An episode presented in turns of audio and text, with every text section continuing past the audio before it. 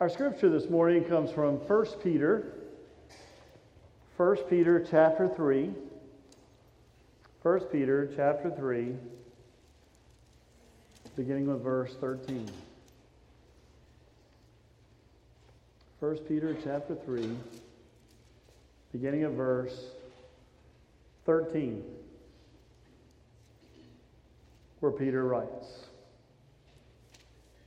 Now, who will harm you if you are eager to do what is good? But even if you do suffer for doing what is right, you are blessed. Do not fear what they fear, and do not be intimidated. But in your heart, sanctify Christ as Lord.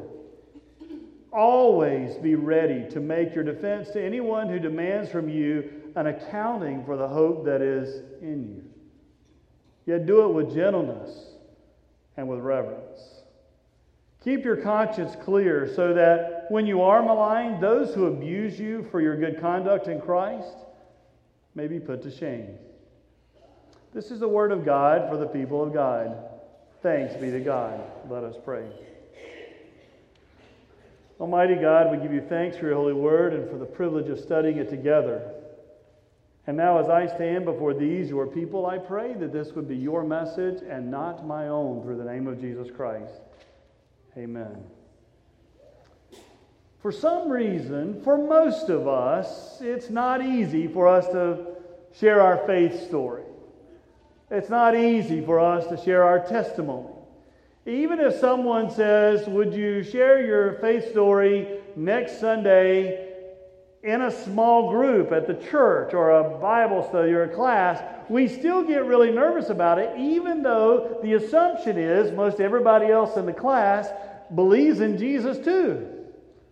But for some reason, we just tend to get really wound up about sharing our faith. Are we adequate to share our faith? And, and maybe we wonder, wonder what people will think about me if they hear my whole story. I mean, wonder what people will think if they realize at one time I might have I might have been this kind of a person, but now today I'm different, or or wonder what they'd think of me if if they realize that at some time in the past I I doubted and I I didn't believe like I do today. Wonder what they will think.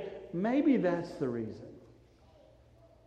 It's challenging for us to share our faith stories, but it's such a vital thing. Last week, we had the privilege of of witnessing an amazing ministry moment. If you were not here, you can pull it back up. But it, it was the story that Emily Campbell showed, Miss Emily, who, who is the, the director of our preschool program. What an amazing testimony she shared with, with our church in, in that conversation because she shared with us that, that she'd grown up with an image of God that was not a positive image of God, but rather it was an image of God that, that tended to, to imply we'll never be good enough for God, we'll never be able to pull it all off for God. There's no way that God's going to accept somebody like me. And, and so she shared that as a result, she just she tended to steer away from God. But she entered her four year old son into the preschool program here at the church. And the good news is, is that a preschool teacher took seriously their role in teaching the faith to a four year old little boy. Sometimes I fear that, that when we talk about help out with children's ministry or be involved in children's programs, we see it as glorified babysitting. Thank God there was a preschool teacher who did not see it that way, but actually saw the, the ability to invest in the life of a child and to be able to share with a child the good news of God and how much God loves us and His Son, Jesus Christ. I mean, this teacher taught that and took it seriously to where this child would go home. What'd you learn in school today? And start talking about their faith. And pretty soon, it was this child who started teaching his mother about this God who loves us. And it was a different image of God than she had grown up with. And, and so all of a sudden, she's got this interest in God. She wants to learn more about this God. And and she starts volunteering to help out in the preschool program. And soon she becomes one of our preschool teachers. And she's around all the other great teachers who, who share their faith and she witnesses as they tell their stories. And then, then she became the director of the preschool program. And, and now she, she helps lead over 330 children and, and their families and the staff to learn this good news of Jesus Christ. All because Back here, a preschool teacher thought that it was important to tell a four year old child about Jesus Christ. Sharing our stories, we just never know the ripple effects, the impact that's going to be made when we share what God has done for us. We've been walking through a series of sermons during the season of Lent. Lent is that 40 day period of time, not counting Sundays, when we walk with Jesus once again to the cross. The first Sunday, we started talking about getting real. Getting real. We don't, we don't have time to play church. We don't have time to play with our faith. And, and God is not looking for somebody that looks like a church. God is looking for a church. The body of Christ to take seriously what it means to be the people of God and, and to share this message of, of the sacrificial love given to us through Jesus Christ. Getting real. So we talked about the first time naming our sin, being honest with ourselves and who we are in our relationship with God. And we looked at David and David's sin and then his confession in Psalm 51. The following week, Pastor Rocio led us in, in understanding about getting real about our need for God, that we need God. We really need God in our lives and why that is true. Last week, we talked about getting real in worship, that, that worship is not simply about coming to be entertained, but rather to have an encounter with God and for our lives to be changed by God. And today, I want us to think a little bit about getting real with sharing our faith and sharing our story and, and actually living the example and testimony of Jesus Christ. Peter is writing to the churches and and he's calling on the churches to Christian living. He's calling on them to a life that's rooted in Christ. And he says, Now, when you do that, in verse 15, you need to be ready. Always, he says, be ready to make your defense to anyone who demands from you an accounting for the hope that is in you. Yet do it with gentleness and reverence. But always be ready to make your defense. the Greek word for de- defense there is, is apologia. It's where we get the, the term apologetics, which is where we stand up and proclaim, this is, this is what I believe. It's actually a legal term that was used in a court system where someone would get up and, and make their defense, or someone would share their testimony. Someone would share the truth, the whole truth, and, and nothing but the truth. So help them God. It was that legal term, and, and here it's used to explain. Always be ready to make your defense, to share your testimony, to explain your faith of why you live the way you do, why you are the people you are, why you seem to have hope the way you have it. And he says, and when you do this, do it with gentleness and reverence I don't know. I think maybe one of the reasons we're hesitant to share our faith is sometimes the way other people share their faith with us, it, it, it, does anything but attract us to the gospel. It seems to be anything but with gentleness and reverence. I mean, sometimes when we hear people share their faith or share their witness or talk to you about Christ, it's like they've got the Bible in hand and they're ready to hold it right in front of you. And I'm going to tell you right now, you better get your life right. And they're shaking that Bible. And, and if you don't seem to be getting it, then they're ready to go. Maybe that's one of the reasons we're hesitant to share our faith is because we've seen it shared so poorly. So, so what does it mean? Why do we struggle? Eugene Peterson in, in the message, his paraphrase of the scripture, paraphrases 1 Peter 3:15 this way. He says, Be ready to speak up and tell anyone who asks why you're living the way you are, but always with the utmost courtesy. Be ready to speak up and tell anyone who asks why you're living the way you are, and always with the utmost courtesy. Why do we struggle telling our faith? Dr. Pheme Perkins tells the story of an ABC News reporter who, during an interview, said that people are quite willing to reveal the most intimate details of their sexual lives, but most mainline church members have nothing to say about their faith. Why is it? I mean, we, we just seem to be willing to talk about just about anything. I mean, we'll post just about anything. I, I, limit my social media, and one of, one of the reasons for that is, is just, you know, the time to be able to do it and, and do it well. But there's just a lot of things that people post that I don't need to know. Nancy showed me a post one day of, of one of our family members who actually sent put a note out there for everyone to see. Just got home from work.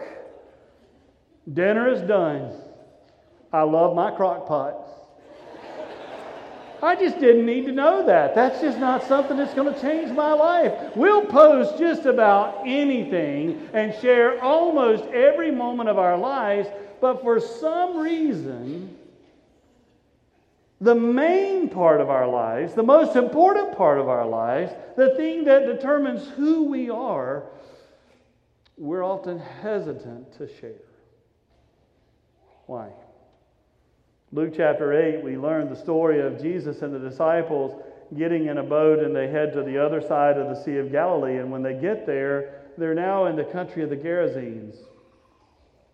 And there's this, there's this man who's a Gerasene who's been, who's been filled with so many demons that his life has absolutely been miserable. As a matter of fact, we learned that, that the man typically walked around without any clothes on. And he didn't have a home to rest in, but instead he slept in tombs.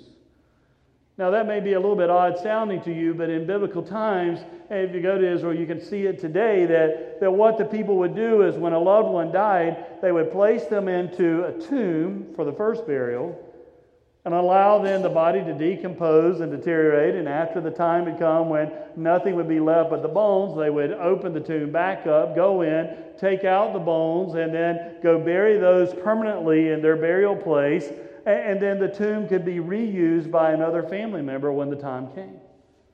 It's why when Jesus is taken down off the cross and they take him to a tomb, the scripture says that it was a tomb that had never been used before. Well, that's why, because often families had an area where the body would go through its natural decomposition and then the bones would be buried later. But we're told this man actually lived in a tomb. I mean, that's the kind of life that, that at night he would lay down where most family members would lay the bodies of a loved one. What a miserable life. So when Jesus gets to the other side, he, he meets Jesus there and he falls down before him and he shouts, What have you to do with me, Jesus, Son of the Most High God?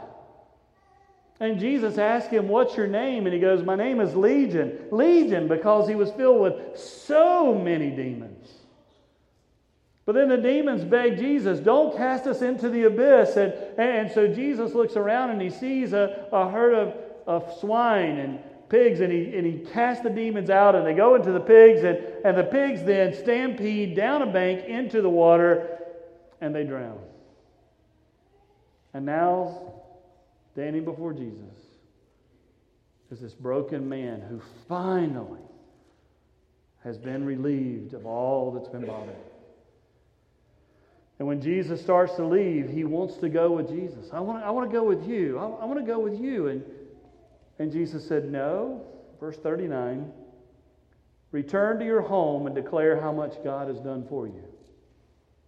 So he went away proclaiming throughout the city how much Jesus had done for him. That's what it means to share our stories. It's just to share what God has done for us. This is what difference Jesus Christ has made in my life. We're not being called to be some brilliant scholars and, and give this eloquent defense, but, but just this is what Christ means to me and the difference that it's made in my life.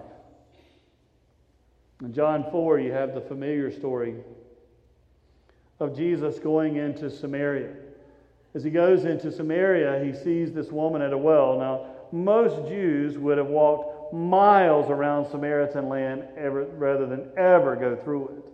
You were actually considered to be unclean if you went through Samaria. Jews despised Samaritans. Back in the Old Testament, there was a time that the Assyrians had come in and conquered Israel, and, and they, they took a lot of the people of Israel out through the rest of the empire. They brought Assyrians into the empire, but, but over several generations and years and years later, some of the Hebrew people actually married some of the Assyrian people, and their offspring were now known as Samaritans.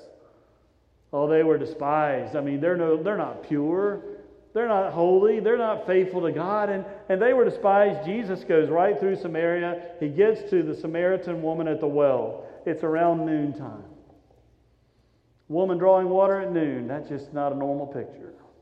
Normally, early in the morning, you'd see the women at the well, yes. Normally, late in the afternoon, you'd see women at the well, yes. But in the middle of the day, that was just unusual. Why would a woman be drawing water at the well in the middle of the day unless she was one of those kind of women?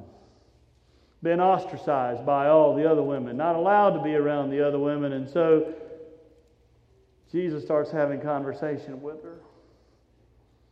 Jesus asked her, Woman, would you give me something to drink? And she looks at Jesus and said, I can't believe you're actually asking me that. You're a Jew. I'm a Samaritan. You're supposed to hate me. Why are you even talking to me? You're a man. I'm a woman. According to the custom, we can't talk to each other in public. I'm not kin to you. Why are you talking to me? Ask me to give you something to drink. And Jesus said, Woman, if you knew who it was that was talking to you, you would ask me to give you something to drink, and the water I'd give you is living water, and you'll never thirst again. And she looked at Jesus and said, And I got something to say to you as well, and that is, you're a nut. now, that's the paraphrase version, of course. She goes, You come to the well to get some water. You don't even have a bucket with you. Who comes to get water from a well doesn't even bring a bucket? Then you tell me you're going to give me some kind of water, but you don't even have a bucket. They enter into this great conversation. Jesus explains about the living water, but then Jesus then says to her, Go call your husband. Sheepishly, she looks at Jesus and says, Well, actually, I don't have a husband. And Jesus said, I know, but you've had a lot of them in the past. And not only that, you're now living with a guy that you're not married to. And she goes, Wow. How did he know? How did he know? And, and she leaves and she goes back to her village and, and she tells all the people, you, won't believe this, but, but I met a guy who knew everything about me. And what's really beautiful about the scripture is John says that when she left, she left her water jar behind, which is kind of funny. She called Jesus a nut for not bringing a bucket. She came to the well to get water and then goes home without her jar. Except Jesus had said, If you drink of the water I'll give you, you'll never thirst again. So maybe she left the jar because she had tasted the living water. Because she says to the people, I think I saw the Messiah. I think I met the Messiah. The people come to see Jesus. And I love verse 39 of John 4. It says, Many Samaritans from that city believed in him because of the woman's testimony. He told me everything I've ever done, she said. So when the Samaritans came to him, they asked him to stay with them, and he stayed there for two days. And many more then believed because of his word. They said to the woman, It's no longer because of what you said that we believe, for we've heard for ourselves. And we know that this truly is the Savior of the world. I mean, isn't that what evangelism really is? It's when I share with somebody, you share with somebody, this is what Jesus Christ means to me. And that creates an opportunity for them to meet Jesus Christ for themselves. Isn't that what evangelism really is? Is when we share, this is what Jesus Christ means to me, and, and this is what God means in my life, and, and it creates an opportunity for somebody to then meet Jesus for themselves. We sometimes make sharing our stories so challenging and difficult. I often hear people go, Well, I'm just afraid if I start talking to somebody about my faith, somebody's going to ask me a question and I won't know how to answer. Well, join the club.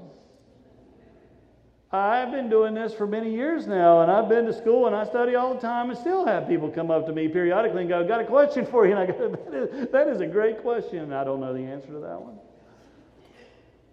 There, there's a lot of questions that people ask me that I don't have the answer to. It's one of the reasons I keep studying. And there are going to be a lot of questions that you're asked that you don't know the answer to. And it's, it's why we have Bible studies and Sunday school classes and life groups and all kinds of other groups so, so, so we can continue to grow. It's one of the things we hope in worship is we'll learn something about the Scripture so that, that at least there might be a question that we can now answer. But I'll tell you this if, if, if, we get to the point where I can answer everything there is to know about God, then that would mean God's only about that big. My God's so big that there'll always be questions. If I wait until I have the answer to every question before I preach another sermon, I will never preach another sermon. And if you wait until you have every answer before you share with somebody your faith, you will never share with anybody your faith. Our job is not to try to be the scholar that knows everything, but the Christian who goes, I just want to tell you what Jesus Christ means to me. And set the environment for them to get to know Jesus for themselves. Jesus said, You're the light of the world. Let your light so shine before others that they may see your good works. Why? So that they can give glory to your Father in heaven. It's not about you, it's not about me, it's about God. I love in Acts chapter 8 the story of the Ethiopian eunuch who had actually been to Jerusalem to worship God, and he's heading back home, and he's on the road that goes from Jerusalem to Gaza. And, God then says to Philip, Hey, you see that guy over there in the chariot? And he goes, Yeah, well, go, go catch up with him and, and, and talk to him. And, and so Philip runs up to the chariot, and he doesn't know why, but he sees the eunuch reading from Isaiah, and he goes, Hey, do you understand what you're reading?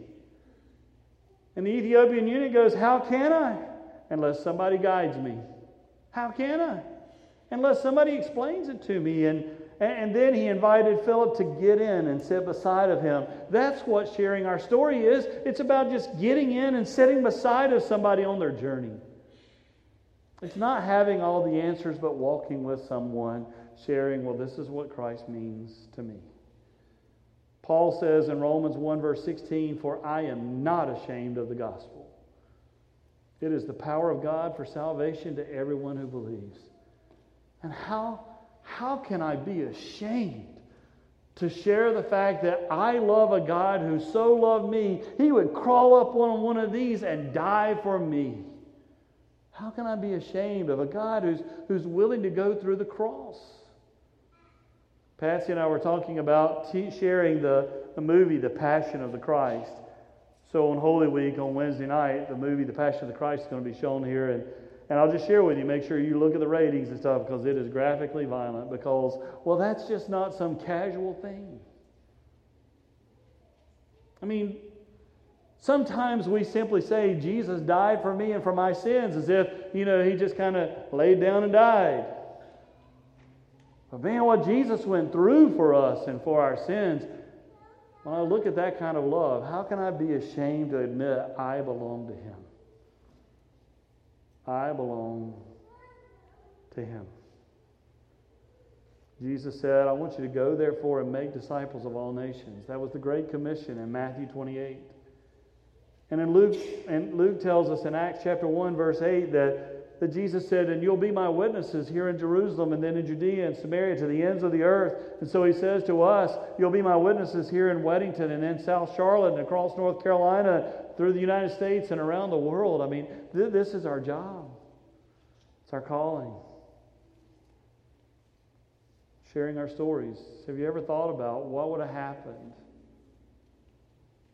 if, if, a, if a teacher, a preschool teacher, had not taught a four year old little boy about God, then he wouldn't have been able to go home and teach his mother about God, who then was able to teach a lot of other children and their parents about God.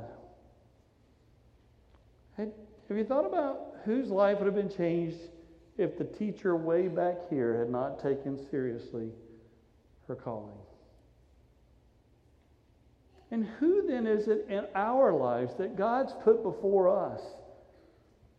That if we don't take the time to teach them about our faith in this God, then whose life is going to be affected when that person doesn't have a faith to share with somebody else, who then can't share it with someone else? It means the ripple stops with us.